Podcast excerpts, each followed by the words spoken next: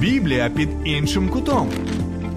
Програма сторінками Біблії з пастором Сергієм Наколом.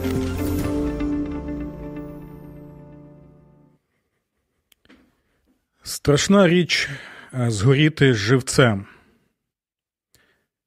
Буквально декілька секунд тому ти був живою людиною, в тебе були плани, наміри, мрії, і за декілька секунд ти вже мертвець, ти вже мрець. І знаєте, протягом війни ми бачили багато знищених танків і техніки, загарбників. Ми бачили також їх е, понівечені тіла, які згоріли, і вони перетворилися на те, що майже неможливо навіть ідентифікувати. І це дійсно, коли ти сидиш у танку або в техніці, яка вторглася на територію сусідньої держави з метою вбивати і знищувати, і тут прилітає ракета від захисників цієї країни, і ти перетворюєшся на просто вугілля, яке неможливо навіть ідентифікувати. Вогонь знисходить на тебе з неба, і від тебе майже нічого не залишається. Це дійсно страшна смерть. І ми, як люди, особисто прекрасно усвідомлюємо силу та міць вогню. Як то кажуть, той, хто опікся, розуміє, наскільки з вогнем не потрібно гратися. І як то кажуть, ми з дитинства пам'ятаємо, що сірники дітям не іграшка, а вогонь, страшний вогонь, палаючий вогонь, який знищує усе на своєму шляху, це дійсно страшна річ. Чому я про це кажу? Чому я згадую взагалі про палаючий вогонь у контексті того, що ми бачимо протягом усієї війни?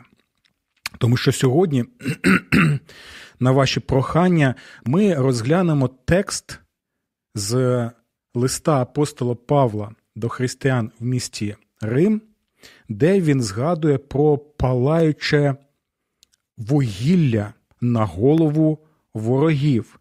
І багато з вас запитували в мене. Я навіть пам'ятаю, як я спілкувався з однією пані е, в студії Радіо М, яка запитувала мене, яка моя думка стосовно цього тексту, бо є е, багато різноманітних інтерпретацій, так навіть приводять якісь цікаві історичні або видумані якихось приклади, які пояснюють цей текст якось так цікаво. І тому мене запитують: а що ви, пастор Сергій, думаєте стосовно цього тексту? Про що йде мова? Про яке палаюче вугілля на голову ворогів? Як це взагалі можливо? Як це взагалі е, розуміти? Так? Тому сьогодні ми з вами прочитаємо ось цей текст слова апостола Павла в листі до римлян. Так? А далі вже ми звернемося за допомогою до наших друзів. Нашими друзями будуть хто? Правильно, книга Псалтир, тому що ви пам'ятаєте, що основну увагу протягом декількох місяців ми приділяємо саме цій книзі і розглядаємо псами. Тому книга Псалтир буде нашим другом, і також книга притчі буде нашим другом. Вони сьогодні нам допоможуть краще зрозуміти, про що йде мова саме у листі до Римлян. Чому це важливо? Тому що. Дійсно, ми можемо знайти якісь приклади цікаві, притягнути їх до цього тексту, щоб е, ну, якось дивно, якось надати дійсно цікаве тлумачення цього тексту. І в деяких випадках це так, це можливо. Але, перш за все, ми повинні запитати себе, як цей текст пояснює інші частини Божого Слова. Тому що святе Писання воно пояснює себе. Те, що не зрозуміло в одному тексті, ми можемо знайти в іншому тексті, особливо коли дійсно ми можемо в багатьох текстах святого Писання, знайти саме цей вираз або схожий вираз, саме палаюче вугілля. Ось чому книга Псалтир, книга притчі, вони нам у цьому допоможуть. Добре, друзі, буквально декілька секунд ви готуєте свої поради, свої коментарі, свої запитання стосовно цієї теми, пропозиції, і повернемося за декілька секунд. Долучайся до Радіо М у соціальних мережах: YouTube канал, Facebook сторінка, TikTok, Радіо М, Телеграм, Інстаграм, Радіо М.Ю.А. а також наш сайт radio.m.ua. Радіо М завжди поруч. Біблія під іншим кутом. Програма Сторінками Біблії з пастором Сергієм Наколом. Ну що, друзі, що ж то за те палаюче вугілля на голови ворогів, про які пише апостол Павло у 12 розділі листа до римлян? Давайте взагалі почитаємо, про що тут йде мова. Перш за все, я хочу нагадати, що лист до римлян він складається з трьох основних частин. Це важливо, щоб ми розуміли основну картину цього листа. В першій частині апостол Павло описує наш е, описує, у якому стані знаходиться людство, тобто, тобто нашу гріховну природу, показує те, що ми грішні люди, усі народи. Друга частина показує, як нам вирішити цю проблему нашого гріха, яка впливає на наші стосунки, впливає на те, що відбувається. Е, включаючи і війни, які зараз відбуваються, і в другій частині йде мова про що про вирішення проблеми, а саме про Господа і Спасителя Ісуса Христа. А ось третя частина листа до римлян вона пояснює нам, як нам жити життям вдячності Богові, який нас спас і який робить з нас нових людей. Нове суспільство для того, щоб ми могли втілювати Бога у своєму житті і у своїх відносинах. І от саме у цій третій частині життя подяки, яке відповідає на запитання, яким чином мені дякувати Богові за моє спасіння, і пише апостол Павло ці слова. Давайте трошечки прочитаємо. Він пише наступне. Давайте з дев'ятого віршу, щоб краще нам зрозуміти, про що йде мова. Любов нехай буде посеред вас нелицемірною. І далі він пояснює, що означає нелицемірна любов. Він пише: ненавидьте зло. І шукайте добра. Ми вже про це, про ненависть, вже розмовляли у попередніх передачах. Ви можете їх переглянути на моєму каналі Сергій Накул на Ютубі. Тому подивіться, він пише: ненавидьте зло і шукайте добра. Це важливо. Чому важливо? Тому що одразу ми можемо побачити заклик апостола Павла не просто не сприймати зло, а ненавидіти зло. Так? Що зло це це те, що повинно викликати у нас гидоту, так? що від чого нас нудить. І цей сенс ми дійсно можемо знайти у цих словах, які тут використовуються. Добре, про це ви можете, звичайно, послухати в одній з моїх передач, ви знайдете її на моєму каналі, але давайте прочитаємо контекст. Любіть один одного по-братерськи, пошануй один одного випереджайте, у наполегливості не лінуйтеся, духом палайте, Господу служіть. Радійте надію, труднощі переносьте, перебувайте в молитві. Беріть участь у потребах святих, виявляйте гостинність. Він описує, яким і повинно бути суспільство, яке втілює Боже Царство, яке втілює Ісуса Христа у своєму житті тут і зараз. Далі він пише: благословляйте тих, хто переслідує вас, благословляйте, а не проклинайте. І це дійсно цікава річ, чому ми вже розмовляли стосовно теми. Стосовно теми благословінь і проклять, і ми побачили, що тут мова йде не про прокляття біблійні, Божі прокляття, як про яким є місце бути, і в псалмах ми багато про це читали, а саме е, гріховні, егоїстичні прокляття, людські прокляття, ціль яких служити нашим егоїстичним гріховним намірам і зробити погано людині. Тут не йде мова про ті Божі завітні прокляття і завітні псалми прокляття, так, які. Які сам апостол Павло використовує і цитує у цьому листі, у попередніх розділах. Тому це вельми важливо пам'ятати про це. Так, добре. І в цьому випадку він каже, що ось це ця громада, це суспільство нове, воно е, повинно характеризуватися бажанням, мотивацією дійсно благословляти. Чому? Бо якщо тебе благословляє Бог, то ти теж хочеш тоді благословляти і оточуючих тебе людей. Це твоя мотивація, це твій стимул, це твоє бажання у контексті життя подяки за твоє спасіння і за Божу милість. Добре. Це коротенько. Далі він пише: радійте з тими, які радіють, плачте з тими, котрі плачуть. Так, підтримуйте один одного в таку, використовуйте Божу терапію і Божу терапію псалмів. Далі тримайтеся між собою однієї думки, не будьте зарозумілими, наслідуйте лагідних, не вважайте себе мудрими.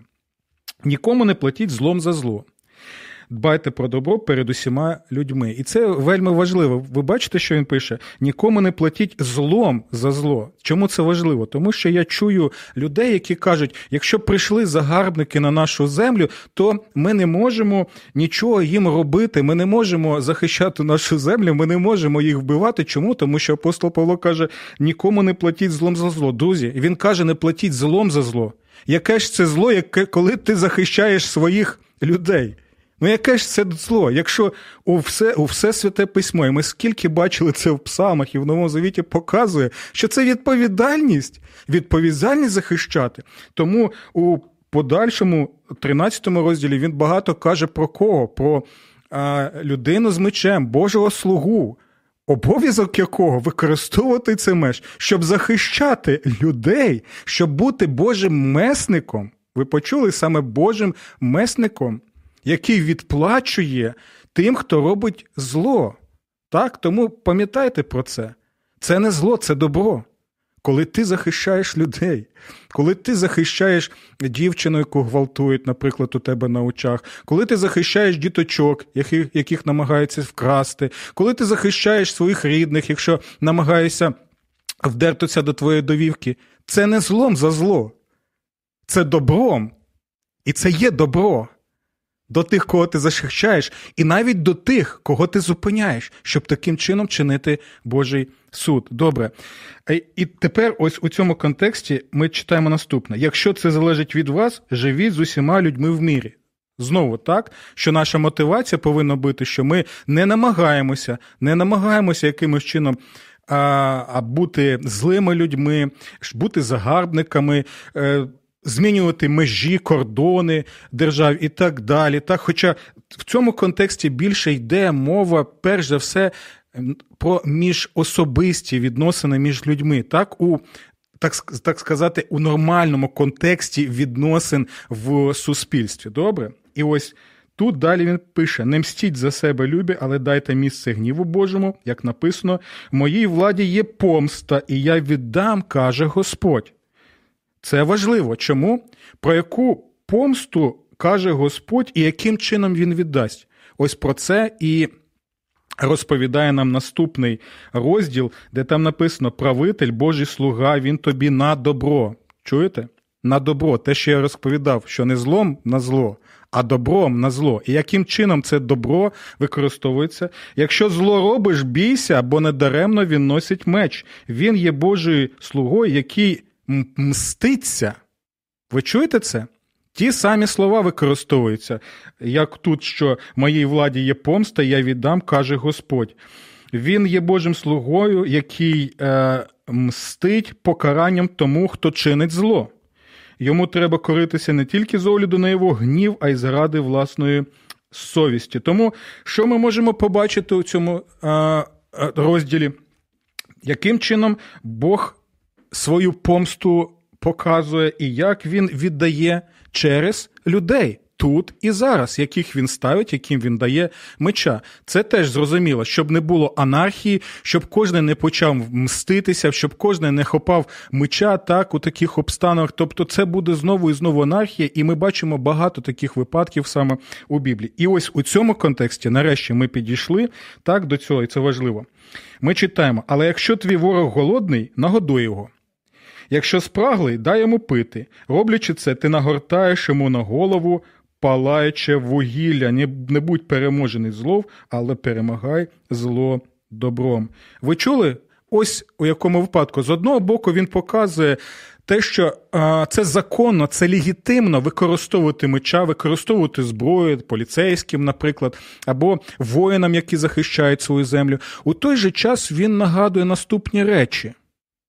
Які наступні речі? Так, ти можеш захищати, ти можеш знищувати зло, яке приходить на твою землю, ти можеш знищувати. Ту людину, яка використовує, наприклад, вогнепальну зброю для того, щоб е, е, обікрасти людей або вбити людей, так, бандюків, яких і, так далі. Це все нормальні речі, це Божий задум, який ми бачимо в Біблії. У той же час, яким чином ми можемо зрозуміти ці слова, якщо твій ворог ворог голодний, нагодуй його, якщо спраглий, йому пити. Знову і знову. А, Можна це таким чином ще пояснити. Якщо вирізають ножем, так, вирізають ножем а, тестикули чоловічі, так, то якщо вони будуть у тебе в полоні, ти таким чином не будеш робити. Якщо вони а, лишають тебе їжі і води, коли захоплюють в полон, або знищують різноманітними засобами, так, і це так роблять таким чином, щоб е, звинувачити захисників е, іншої держави, так, то ти таким чином не роби. Хоча знову і знову я розумію, зараз я це розглядаю через призму війни і відносин, але це теж стосується між особистих відносин, які є. Так що якщо тобі показують середнього пальця, ну це такий, знаєте, такий ну загальний, простий. Е, приклад, щоб було зрозуміло, якщо тобі показують середнього пальця, ти не показуй у відповідь середнього пальця. Якщо тебе е, обкладають е, матом, то ти не обкладаєш у відповідь матом. Тобто, ось ось такі речі маються на увазі. І дивіться, це цікава річ, що саме у такому контексті апостол Павло і каже: роблячи це, роблячи це, ти нагортаєш йому на голову палаюче вугілля. Ого! Палаюче вугілля. І ось ми підійшли до того, що нам треба розглянути. Дивіться, у нас є запитання саме про це палаюче вугілля. Мені завжди було цікаво, що це означає, що мається на увазі палаюче вугілля на голову, бо попахує садизмом.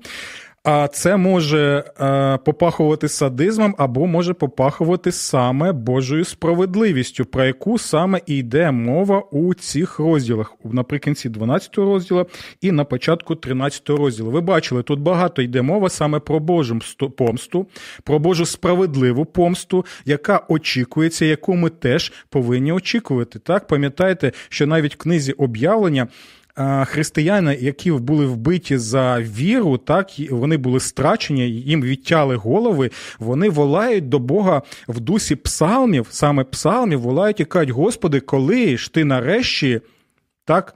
Помстишся за нас. Вони не вони не моляться, Господи, прости їм.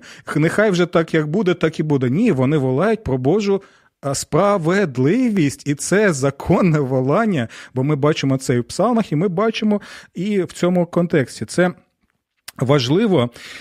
Чому? Тому що дивіться, тепер ми підійшли щось це за вираз палаюче вугілля. Апостол Павло тут посилається на книгу притчі. Тому давайте відкриємо зараз книгу притчі для того, щоб прочитати цей текст. Я знову і знову нагадую, що новий завіт він не суперечить старому завіті жодним чином. Бо якщо одна частина Божого Слова суперечить іншій частині Божого Слова, то це вже великі проблеми. Це, означає, що Бог суперечить сам собі, тому не може суперечити. І е, по-друге, я хочу нагадати, що новий завіт складається великою частиною саме з посилань. на старий завіт. Це вельми важливо, що новий завіт він як губка водою насичений саме старим завітом. ви не зможете зрозуміти старий, е, ви не зможете зрозуміти новий завіт, якщо не будете знати добре Боже Слово Старого Завіту. Добре. Це ми трошечки відступили, але це е, слушне нагадування. 25 розділ е, книги Притчі Соломона. Ми читаємо з 21 по 22. Це те, що цитує апостол Павло. Я нагадую: якщо твій ворог голодний, нагодуй його хлібом, якщо він спрагнений, дай йому води. Адже так ти сиплеш йому на голову жаристе вугілля або палаюче вугілля, і Господь винагородить тебе. Ви чули це? Саме таким чином, коли ти це робиш, то за це Господь тебе ще винагородить, обіцяє Боже Слово. Але у той же час люди, яким ти намагаєшся робити добро, втілювати Бога, так, показувати добро, у той же час ці люди, які відкидають це, вони отримують це жаристе вугілля або палаюче вугілля. Усе це згідно 25 розділу книг притчі Соломона. І, будь ласка, друзі, ви можете. Написати ось зараз у мене під стримом на Фейсбуці, або зараз у нас йде також і трансляція на Ютубі. Напишіть, будь ласка, що ви думаєте стосовно. Що я розповів, можливо, ви не згідні зі мною, можливо, у вас є якісь приклади або якісь посилання. І це буде дійсно цікаво, щоб ми краще могли допомогти зрозуміти це запитання у Біблії. Добре, тепер нам потрібно запитати, що ж це за жаристе вугілля? Ще де можна знайти ці вирази? Це важливо, тому що ці вирази вони і є, знаєте, такими маркерами, які, коли ми їх бачимо, вони зеленчать дзинзелень і показують: зверни увагу, зверни увагу, щоб зрозуміти, що ж це за палаюче вугілля на голову. Добре? Дивіться, давайте ми розглянемо лише три приклади, бо в нас нема часу на усе це. Ви можете написати під стримом на Фейсбуці, які ви ще знаєте на такі вирази, або щось можете розповісти із свого життя на дотичну тему. Тому. Наша нарешті книга псалмів. Ви пам'ятаєте так, що ми розглядаємо саме книгу псалмів, і навіть з цим з цим питанням ми звертаємося до книги псалмів. Добре, псалом 11. Це цікавий псалом. Ми вже його згадували. Якщо ви не дивилися програму на цю тему, я вам рекомендую передивитися на моєму каналі на Ютубі, щоб краще зрозуміти, про що йде мова у такому псалмі і дотичним псалмом. Давайте прочитаємо. Це псалом надії на Господа. Коли то оточений ворогами, вельми схоже на контекст е, листа до римлян, так, де апостол Павло згадує такі речі. І дивіться, що, про що йде мова? Господь досліджує праведника. Або Господь випробовує праведника через різноманітні обставини життєві. І дивіться, це те, що ми вже чули у апостола Павла: ненавидьте зло, але кохайте добро або любіть добро. Дивіться, про що тут йде мова? Господь ненавидить нечестивого, не гріх, а нечестивого, або він ненавидить гріх, грішника і того, хто любить насильство. Бог, згідно цього богонатхненного псалму, він ненавидить нечестивого і того, хто любить насильство. Це Боже Слово. Пам'ятайте про це.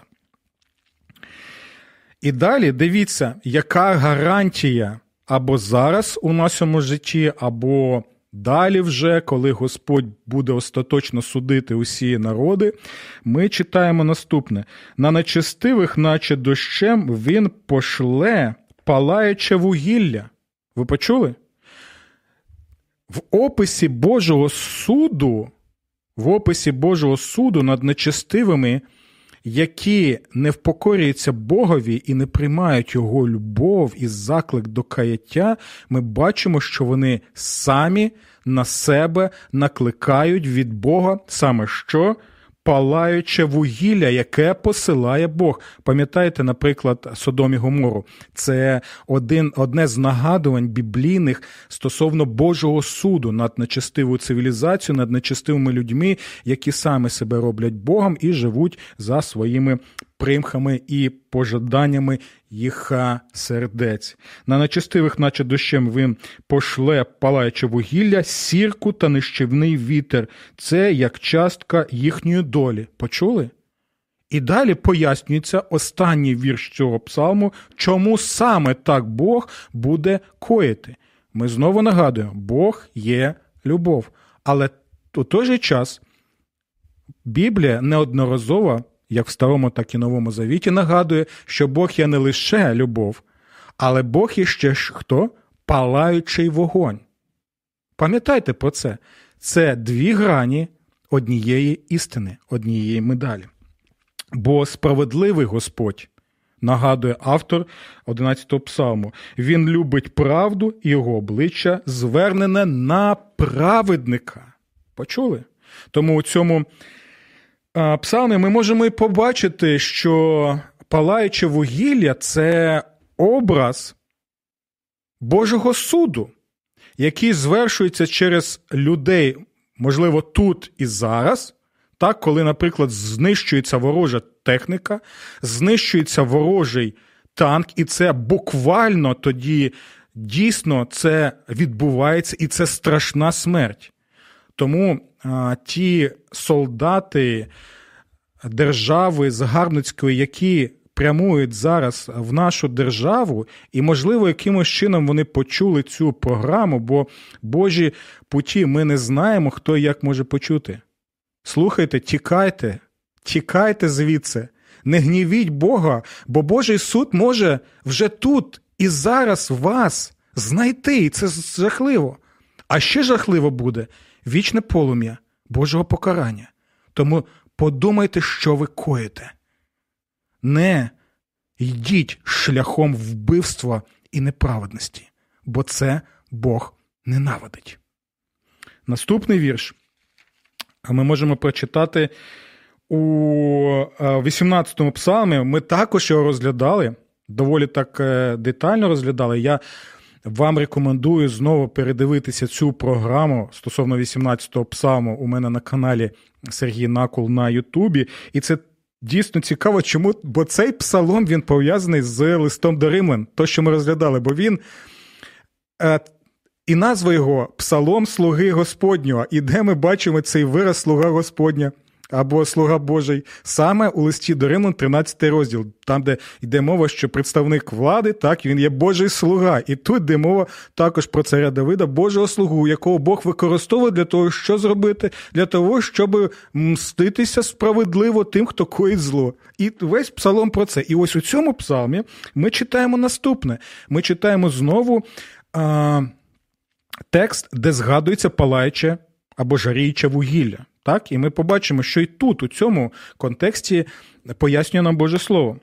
Дивіться, тут знову описується праведник, який оточений ворогами і нечестивими, він кличе до Господа гідного хвали, і буде я врятований від моїх ворогів. Огорнули мене смертельні болі, бурхливі потоки беззаконня налікали мене. Бачите, також ми можемо побачити щось подібне що ми читали у попередньому псалмі. І далі ми читаємо опис, такий поетичний опис Бога, який показує, хто є Бог і як він реагує на нечестя, на зло, на насильство, на вбивство і так далі. Послухайте уважно. Бо Бог не лише а, такий, знаєте, чудовий і приємний з голівудською посмішкою на 32. Ні, не завжди так. І у Христі ми не бачимо цього. Сприймайте Бога цілісно. Не створюйте лише з однієї грані Божого характеру якогось ідола і тіштеся ним. Ні, сприймайте Бога, як він є. І що ж ми бачимо у цьому псалмі? Та коли вони налягли на мене, я звернувся до Господа, заволав до мого Бога. І він зі свого храму почув мій голос, мій зойк долинув до його вух. Почули? Він впевнений в цьому, що Бог почує волання тих, кого притискують або до кого чинять зло. Так? Хоча зі свого боку він все робив, щоб коїти добро. Пам'ятаєте, навіть з царем Саулом у нього була можливість вбити Саула, коли Саул сидів там і, е, знаєте, по великому сходив у печеру. Але Давид з гідністю не скористався цим. Так, він не зробив те, що Саул або інші могли зробити з Давидом. І далі ми читаємо: здригнулася земля і затремтіла. Оце є образ реакції Бога. Це не означає, що в буквальному сенсі вона здригнулася там, бо тут у нас багато є таких поетичних виразів. Ви пам'ятаєте про це?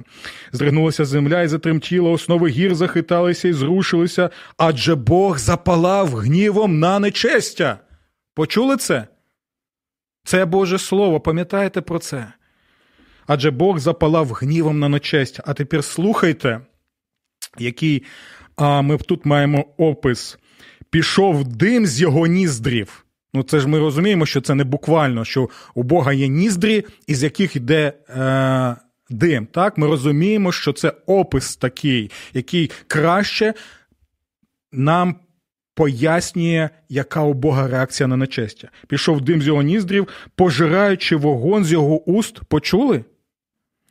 Так що жаріюче вугілля палало перед ним. Знову жаріюче вугілля або палаюче вугілля це що? Це образ Божого суду, який він звершує або зараз, або він буде звершувати вже наприкінці, коли буде великий суд, і жодна людина, жодна істота не зможе тоді втекти від Божого суду. Це Божа гарантія.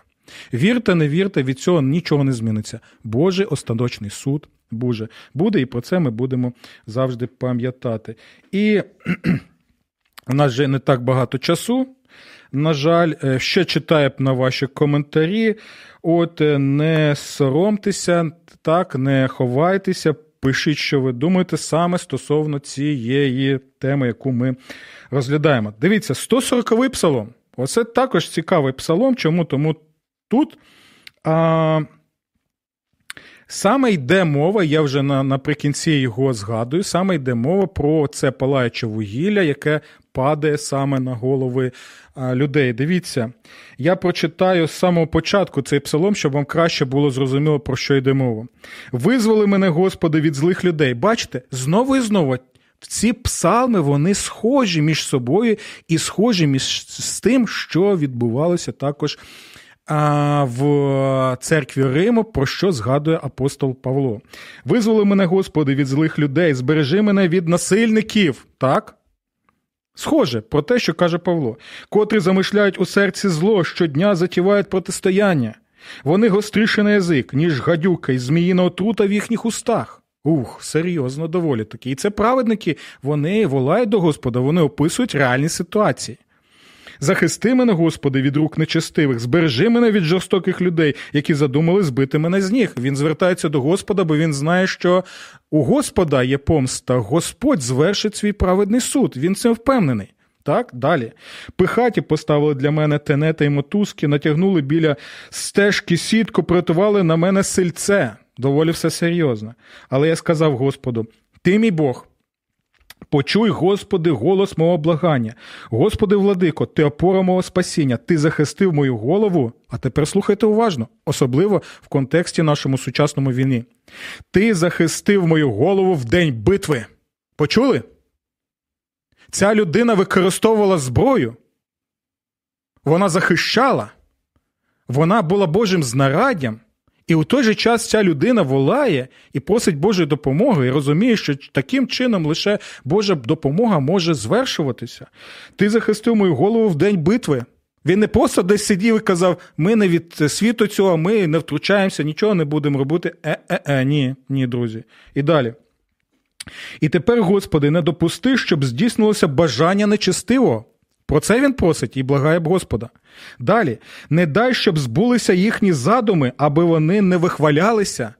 І ми можемо молитися цими словами, якщо бачимо, що Бог на нашому боці, і що ми дійсно захищаємо свою країну, або у наших якихось конкретних випадках ми бачимо, що дійсно це конкретне зло, зло яке осуджується Господом, і це щось жахливе, це волаюче зло. І далі слухайте: усіх, що мене оточили, нехай вкриє зло їхніх уст. І тепер слухайте уважно. Нехай впаде на них палаюче вугілля, нехай їх скинуть у прірву, щоб вони ніколи не піднялися. Це вже третій псалом, який ми читаємо, і який пояснює, що означає цей вираз палаюче вугілля на голову. Це означає те, що коли ми намагаємося творити добро, те добро, яке ми бачимо, читаємо, і про яке нам говорить наш Бог у святому Писанні, коли наше бажання благословляти, коли наше бажання підтримати людей, коли наше бажання втілювати Ісуса Христа, але в той же час ми бачимо, що злі люди вони не приймають цього, вони керуються своїми злими помислами, так, своїм світоглядом, таким богоненависницьким і людоненависницьким, то таким чином ми разом з псалмоспівцем і разом з е, апостолом Павлом можемо очікувати, що Бог звершить свій справедливий суд. Він помститься. Про це каже апостол Павло, що помститься або через людей конкретно, або втручанням прямим, як він це зробив Содомом і Гоморою, ми можемо побачити, що це було волання і бажання сердець навіть праведників, яким відтяли голови, які пострадали за Ісуса Христа. І ми бачимо усе це також і у цих псалмах попередніх, яких я читав.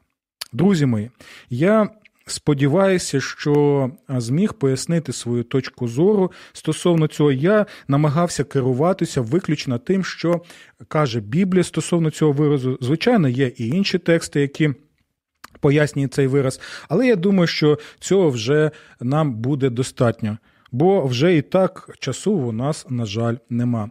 Добре, дякую вам за ваші вподобайки, за ваші репости. Я бачу. І за те, що ви разом з нами. Сподіваюся, що ще ви напишете свої коментарі у нас під стримом на Фейсбуці або на Ютубі. Добре, усього вам доброго, Божих благословень і до наступних зустрічей. Сподобався ефір? Є запитання або заперечення? Пиши радіом.ua